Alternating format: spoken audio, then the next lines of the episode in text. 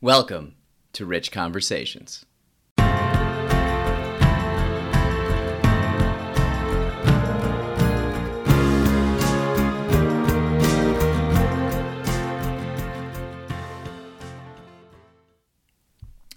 biased, but we're living in the most interesting time in human history. Right now, we're experiencing the digital revolution, and it's completely changed all aspects of human life. But the next revolution has already started, the biotechnology revolution. It's so important that we come together as cultures and people because the actions we take will affect the course of our species' future. We can trace this back to the Industrial Revolution in the nineteenth century, but of course you can, you know, go back a little further. But since then, our technology and our relationship to it has just exponentially increased over the last century and a half. The first half of the twentieth century, physics was probably the biggest development. We created nuclear bombs. The second half of the twentieth century, we've seen this massive growth in information technology. So systems storing, retrieving, and then sending information, and then connecting these systems to the internet. And we live in this era, the digital revolution. It's still to be determined whether we're handling the digital revolution well. I would say we haven't. And you could have guessed that I would have said this from listening to previous episodes, but you know, we have to understand that humans are now hackable. Biology and technology are converging. And by understanding psychology and the science of humans, technology can be used to effectively influence people.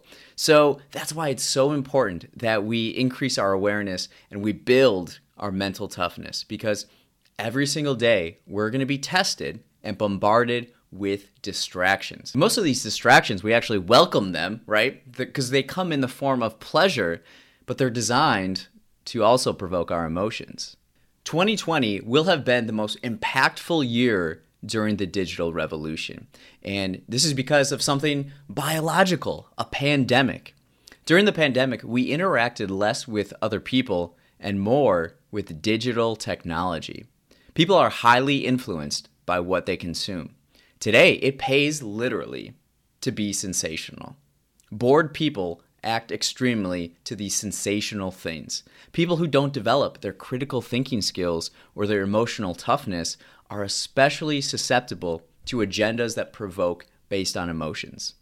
As an independent free thinker, I've seen the digital revolution hijacked by people on both political extremes, and it concerns me a lot.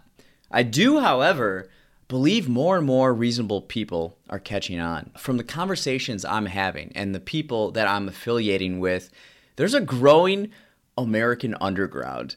There's this large mass of people, quiet people, who are raising their eyebrows, saying, wait a minute. And after a year of experiencing a pandemic, we have enough data now to kind of understand the reality of it. And the people who haven't changed their position since day one are looking more and more ridiculous. Time is now revealing who ties their egos and self-worth to their political views. These people are looking less and less reasonable. Note this. Our communities need to be led by reasonable people. People who are looking after what's good for the most amount of people and not their own political party or personal agendas. We need leaders who are guided by morals and ethics. We have to better understand each other's perspective and point of view because we have so many issues to address coming up. Aside from climate change and this quiet Cold War with China we're experiencing, we have the biotech revolution. Our molecules are now microchips, and they can be edited and programmed. Start looking into CRISPR. The technology is, is going to be the biggest thing to happen in human history. And we're not even, all this is happening. We're experiencing a new, experiencing a new revolution, and we're not even close to completing the digital revolution. So our lifetimes are going to be just filled with technological revolutions. And in order to survive and thrive, we have to always be learning and adapting. Because if we don't, we will fail. We all agree on this. We all want to live longer, healthier, and happier. We're making developments to edit our D N A, remove cancer, remove Alzheimer's. We can now even create designer babies. So as Americans, we have to come together to figure out what are the ethics of all of this, but also as a global community, right? We can decide something, but China or Russia could decide something else. Rich people will be able to live much longer than poor people. We have to figure out how to work together so that our world remains peaceful. Because contrary to popular belief or what social media will have you believe, we're living in the most peaceful time in human history. We're more likely to die from suicide than war. Violence to ourselves. It's something we're not talking about enough. The internal struggle and the health of our minds. Go out and do your own research on these topics. You don't listen to this podcast, or else you shouldn't, to get an in-depth perspective on specific issues. This show instead provides a variety of angles of life. This show is going to elevate your awareness and your agility. So much is coming at us in our lives, and this show will help you navigate to live your best life. Because after all, isn't that what we all should do?